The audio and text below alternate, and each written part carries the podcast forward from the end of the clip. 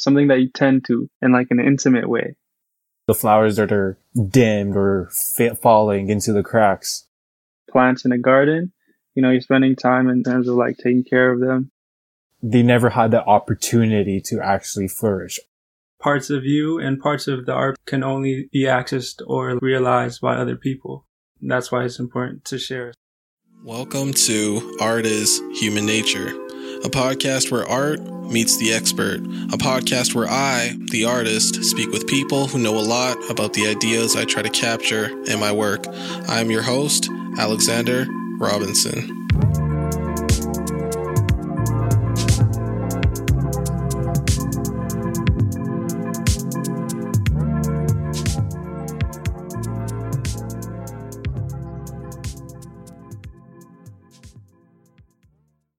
Being an expert can mean a lot of different things. In this case, the word expert is going to be used in an unconventional way.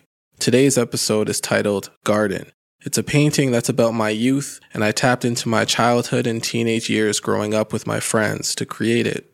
So, with all of that being said, the experts for today's episode are two of my best friends who I've known for at least 15 years. I consider them experts in this case since they know a lot about the time I was trying to capture with this piece. Here with us today, we have Roosevelt, who is a super talented music producer who is also responsible for the music you hear at the start and close of each episode. Hey, thanks for having us, man. This is this is dope. We also have Eric, who is a brilliant mind that's currently in the process of completing his master's of education. Alex, I'm just very impressed with all that you've been doing with the piece we're going to be talking about today, which is titled Garden. A big inspiration behind this piece is my time growing up in elementary school and in high school. And for anyone who may not know this, I've known these two guys for 15 years in that ballpark, I feel like. I think we're getting close to 20, to be honest. Something like that, right? A long time. So yeah, I've known both of you for like, you know, a long time. And while I've been growing up they were right there. We went to the same elementary school. We went to the same high school. So a lot of the things that inspired the painting we're going to be talking about, they were there for a lot of those moments. So what I'll do is I'll show you guys the piece in real time. So I'll ask, what do you guys see in it? And then after that, I guess I'll share my like original intentions when I was creating the piece and what I was trying to communicate. But okay. Can you guys see it? Yeah, I can see it. Lit. I guess we'll start with just what you guys see. So looking at this piece, what stands out to you guys? What catches your eye? What do you see looking at this piece? The first thing automatically is the shoes that draws my attention. They look like Nikes, right? We're not trying to say they're exactly Nikes because of who knows copyright laws and whatnot but they look like Nikes, Jordans. And growing up, especially like in our neighborhood, in our schools, Jordans and Nikes were like the top shoe you had to have. If you didn't have it, like if you had Pumas, you'd get you get made fun of, right? And any other shoe, like it was just Nikes or Adidas and Jordans, obviously. And then it was like that status thing where like I remember like anytime like I would get new Air Forces, especially in elementary school, you'd be so happy that first day when you wear them to school because compliments left and right. They're like, oh, you got Air Forces, really? First thing that comes to mind when I see this is like, you know, it's just the homies chilling. It makes me think how important just being in a group was for us at a young age and how important it was to bring value to the group that you're in. Like whether it's through like, oh yo, I have some sick ass Jordans, look at me, or like making people laugh or like, you know, whatever it was that you brought to the group was only important because you're part of that group. So for everybody in that picture, it's like really important to be there to get that photo, to know that you were hanging out. You know, that was a big event. I'm sure there's a guy who's not in that photo who couldn't make it because his mom didn't let him go out or some shit. That was probably me half the time, to be honest. yeah, and those are like the events that had a lot of importance. And so I think that painting is an important event. Yeah, what you just said is just so mundane. It's so simple. There's nothing extravagant about it. But those are the times we remember those conversations, those jokes that we would have with one another happen in those simple moments. And it's just like, just standing there. I wouldn't say poor, but like we weren't rich either, you know?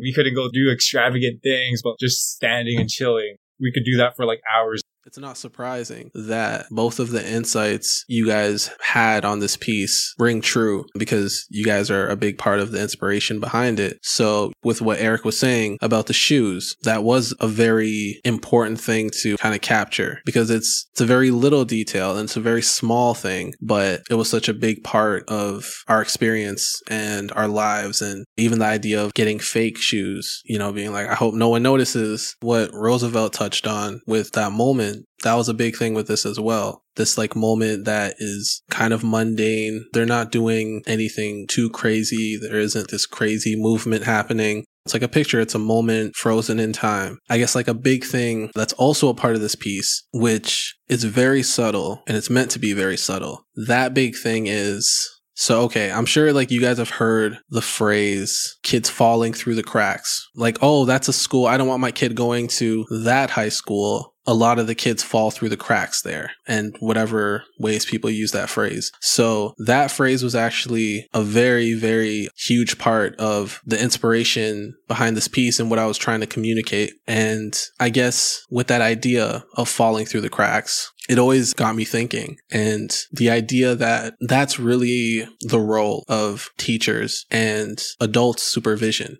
it's, at least for me, it's to make sure that kids don't fall through the cracks. They keep an eye out. Oh, wait, you know, if you keep going in that direction, you're going to reach a crack that you might fall through and it'll be very hard for you to get back up. So, you know, just like that adult supervision, teachers being around. But then another thing with that also is, and I feel like this isn't, I mean, beyond that phrase of falling through the cracks, it isn't really spoken about much, but depending on the environment, some people are in an environment that has more cracks than others. Some people are in environments where they need to be more careful than others because the risk of falling through a crack is a lot higher depending on where you grew up.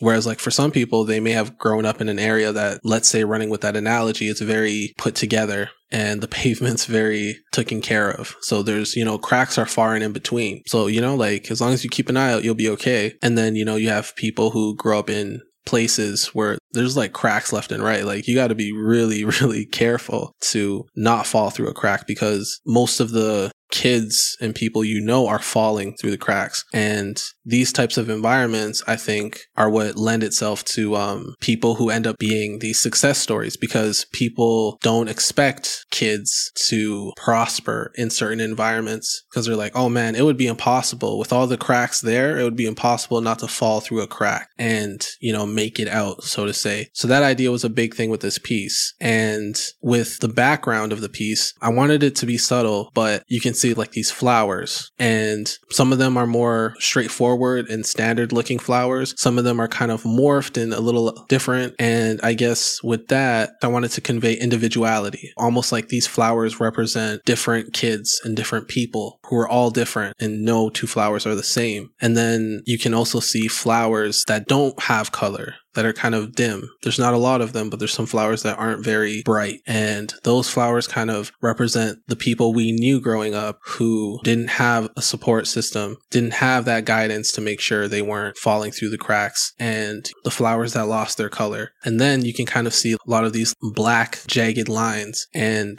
those in a very abstract sense are the cracks. And, you know, some of the flowers in the background are falling through them and some of them are very close to falling. And it's in the background of this piece because for us growing up, that was always in the background of whatever we were doing. Whether we were just together having fun, just goofing around, that was always there. You know, there were always kids and people like us falling through the cracks. And we never knew. We just sort of hoped that we wouldn't be next and that we would be okay. And then this is also very subtle, but in the actual actual foreground piece with the guys hanging out, you can see a literal crack at the bottom of the pavement. And yeah, you can see the guy stepping on it. So that was kind of um, my intentions and what I wanted to communicate with that piece. And it's kind of cool to share that with you guys, especially because for a lot of the things I'm talking about, you guys were there for that. But with that being said, what do you guys think about that? What do you guys think about my explanation for the piece? And do you guys feel that was a big part of our childhood or what was your experience with, you know, this idea of, you know, falling through the cracks and adult supervision? I want to add to what you were saying, very much so that adults and people older than us were there to keep us from falling through the cracks. Just as much as they were, the people within that group, the people in the photos in that moment were there to keep us from falling through cracks as well. So for me, anyone in, within a close friend group like that, you're all influencing each other. And so one person wants to do something that goes in the direction of falling through a crack, we're either like going with him or her, or we're saying, nah, let's not do that.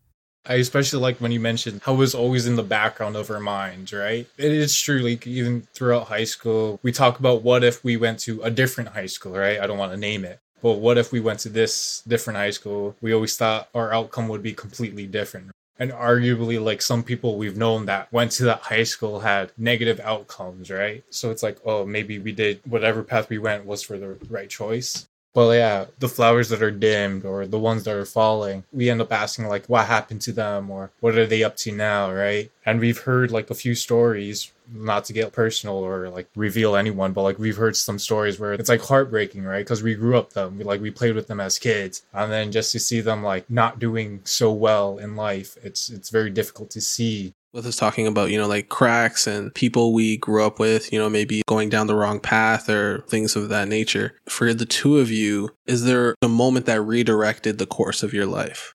Speaking of crack, I think for me, seeing someone personally, like my cousin actually going and falling through the cracks, really informed my life in a huge way. Because my cousin, you know, he was a victim of gun violence because he was involved in things he shouldn't have been at like such a young age. He was 18 when he passed. For me, seeing going through that whole experience, for sure, was like, wow, okay, this is something I can't let my family go through again. And so that was like a stern, like reminder and always at the back of my mind that, hey, this is something very very real, very close to you for me for sure. That.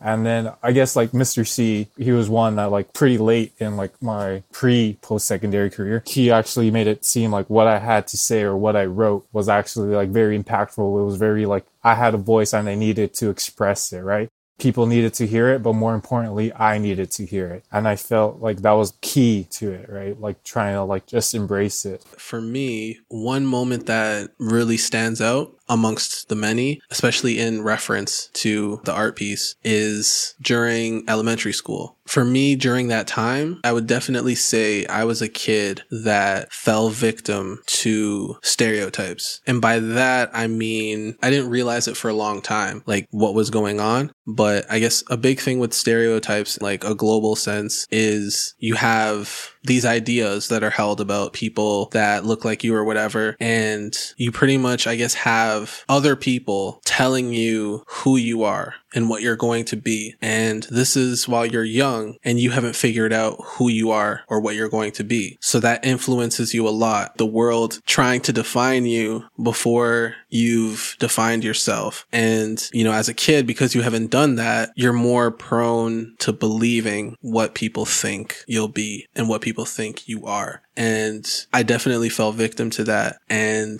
this is going to sound like funny, but like it's so serious. But growing up, like at our elementary school, for a long time, I genuinely, like, not even like as a joke, as much as it's to sound like funny, I genuinely thought I had two options in life. Straight up, I thought you either have to play basketball or some sort of sport, or you have to be a rapper. And I remember being young and being like, man, I don't have the juice. I'm not a baller. You know what I mean? I'm not like super athletic. Like that narrows down the two options I have. So I got to be a rapper. That's it. Cause it's one of the two. So I remember there was, there was a time, a period of time. I want to say maybe it was like grade five, grade six or, or, like around that time. And like when people would have conversations, it'd be like, Oh, when I'm older, I want to be blah, blah, blah. When people would ask me, I would tell them like, yeah, I'm, I'm to be a rapper. And like, I didn't want to be a rapper. I thought I had to be, which is crazy. I thought those were my options. And all of these things kind of like hindered what I saw I was capable of doing. So the possibilities for myself, like that was a very narrow window. And I remember this was like, this is huge, but I remember we were grade eight, we're applying for high school and Miss Q, me and Roosevelt's teacher, she comes up to me and she asks me, What are you going to apply for? And for those who don't know, if you're not in Canada or whatever, over here with high school, there's like three different streams for schooling. I want to say locally developed. Two is applied, which is if you're going to, uh, thinking of going to college afterwards. And the third one is academic, which is for university bound students and it's more theoretical stuff. And between those three streams, obviously it ranges in difficulty. And anyway, so I was applying for high school and I remember Miss Q, she asked me, she said, which one are you applying to? And I told her applied. And I remember she looked at me and she said, Alex, you're a smart kid. You better apply for academic. And I never thought that was something I could be. I never thought I could be oh, I can be smart. So I did that. I applied for academic and following year in grade nine, I end up receiving the English academic award for having one of the highest marks in the English academic class. And that moment in particular really sticks with me because I think that really speaks to, um, what I was trying to communicate with the art piece, which is, you know, like that idea of, you know, people, whether it's your friends or teachers or other adults helping guide you on a good path and just the influence, the power and influence we have on each other's lives where, you know, just that one person telling me I have potential and I can do something changed a lot for me. Because of Miss Q, I ended up doing academic and I did really well. I had those capabilities, but it just took someone seeing that in me and believing in that for me to do that because my self esteem just wasn't there. I just didn't see because of whatever those outside reasons are, you know, whether it's like, you know, the stereotypes that were being projected on me and all these sorts of things. But yeah, so, and I feel like that just speaks how important it is to have positive role models and have a support system and people that believe in you. Because yeah, like if she didn't care, who knows? Maybe I do apply it and I don't apply myself in school.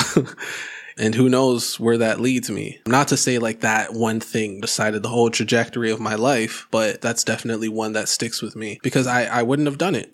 And in terms of that, like how teachers are so influential. I remember I was volunteering at a public school for this uh, after school program. And then it was like a mix of like young grade six, grade five boys, right? And we would just, I was like basically a mentor or a big brother, so to say. And then we would just like play football, talk about the social media, like all different aspects, right? And then like over time, like the kids, they loved me because I played sports with them, right? Whereas like the other mentor, he didn't really do much. Like he was just like supervise or I would actually engage with them, right? Like if we were planning to play basketball, I'd like make sure they wouldn't score anything. And they're like, always try, right? I remember like seeing his like record and like how teachers interacted with him. And I could just tell like he was like racially stereotyped. I saw like how you were, Alex. Like you could only be this because he was like a young black boy. Like his anger is like, oh, he's just the angry black kid again, right? So then I saw how like teachers interact with him. He would always like be punished or whatnot. Like there was one time like a kid knocked a stack of papers out of his hand, right? And I saw that, right? And then like he got furious, right? Because that's disrespectful. So he chased the kid out of the gym. But when the teacher saw that, it was just, and he wanted like, don't get me wrong, like he wanted to like get revenge like hit him back, right? But when the teacher saw that, it was like, hey, why are you doing that? Why are you doing that? You're always causing trouble. And then I'm like, I stepped in. I'm like, oh no, this is what happened. And then she's like, she didn't believe me. She's like, oh no, no, no, no. This is something that he does all the time. I'm like, oh no, like I was there. He wasn't the instigator. He's just reacting to this, right? And then I stood up for him to the teacher, even though I was just a volunteer.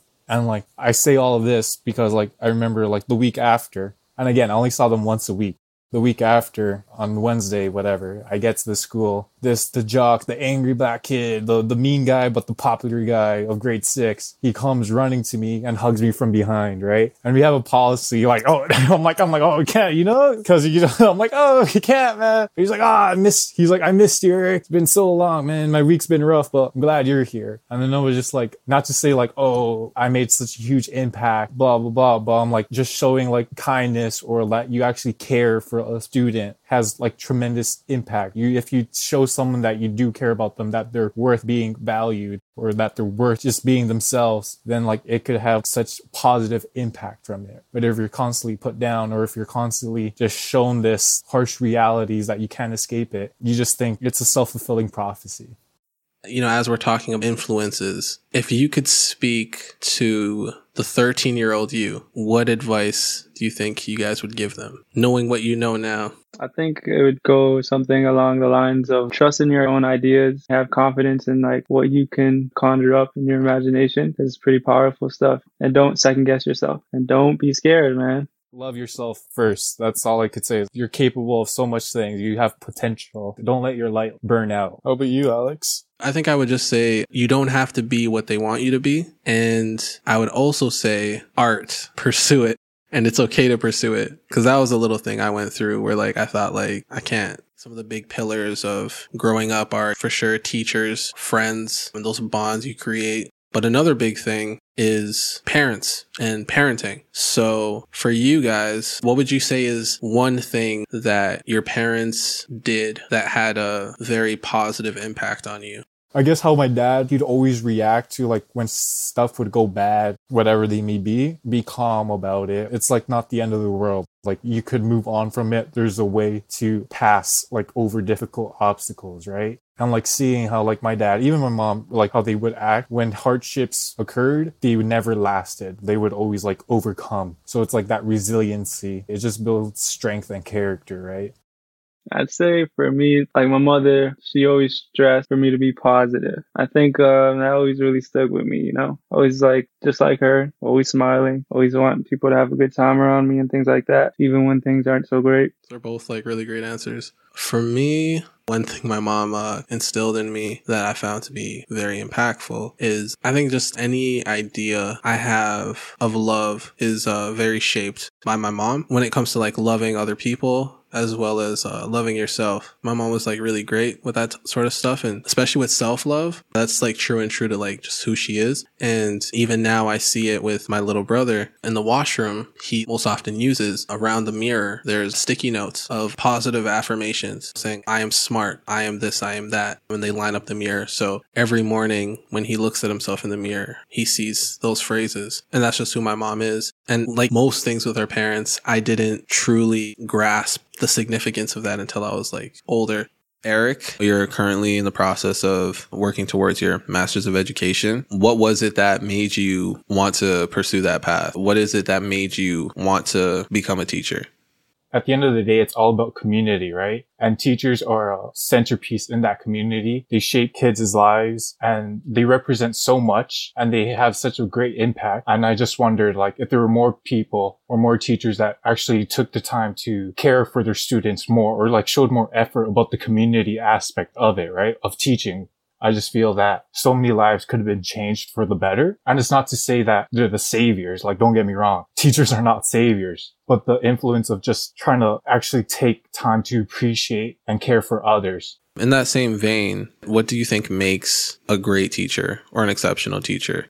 It's all about that personal connection and actually trying to make a difference in your students' lives. It's just not saying, read Shakespeare, answer these questions, what does it mean? It's more about passion, but also the interrelationships that you build with your students, right? That personal connection. Again, back to community. And I think that differentiates an exceptional teacher from just a teacher that does the minimum for Roosevelt, you're producing music, you're creating music. What would you say led to you pursuing music? Was music always something you were super passionate about? Just how you got to this point?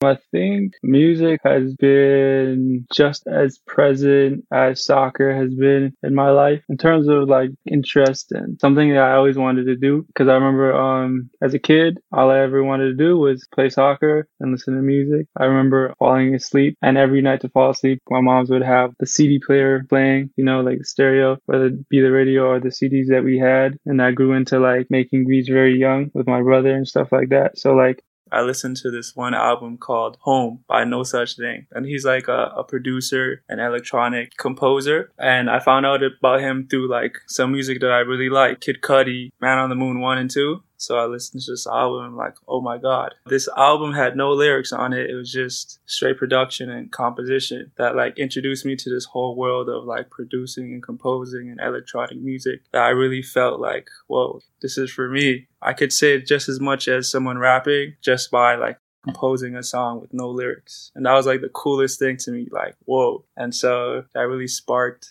an interest for me to like produce and compose and do all that stuff if I'm not mistaken, I feel like you didn't really get to get into producing music until a little later on. So it makes me wonder what if you had the opportunity to do that very early on in school? For sure, man. I remember vividly as a young person knowing that, hey, I love music and I want to learn more about it who do I go to? Who's like a role model or a teacher or a program? And that was non existent. And we've had music programs, but those have been, I feel like they're a little dated where they're mainly focused on instruments. But yeah, it really makes me think that one day soon, music production is just going to be like a common part of the curriculum. When it comes to music, is there a particular person or moment that really affirmed your decision? I remember the transition from me moving to Toronto to Pittsburgh, where I went to school and played soccer at. And I remember this moment so specifically. It was like super late night. I was like just on my laptop making beats, and I made this one beat and I named it Will after my college roommate because it was like, yo, this, it was like, yo, this beat is so sick. I love it. Like, this is me. This is like, I finally cracked it. I, I finally know how to like sort of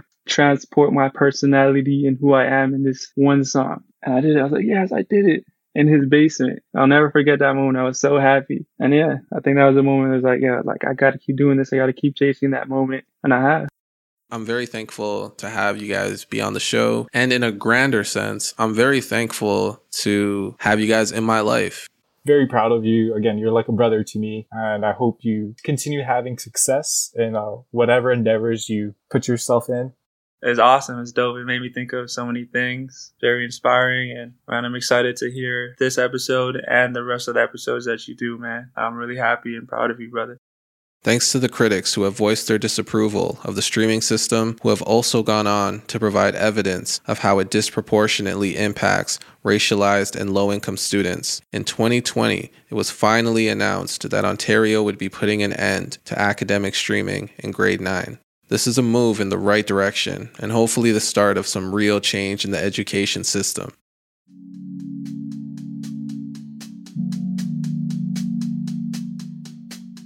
This concludes Art is Human Nature. To see the artwork for this episode, visit artbyrobinson.com slash art is human nature. Until next time.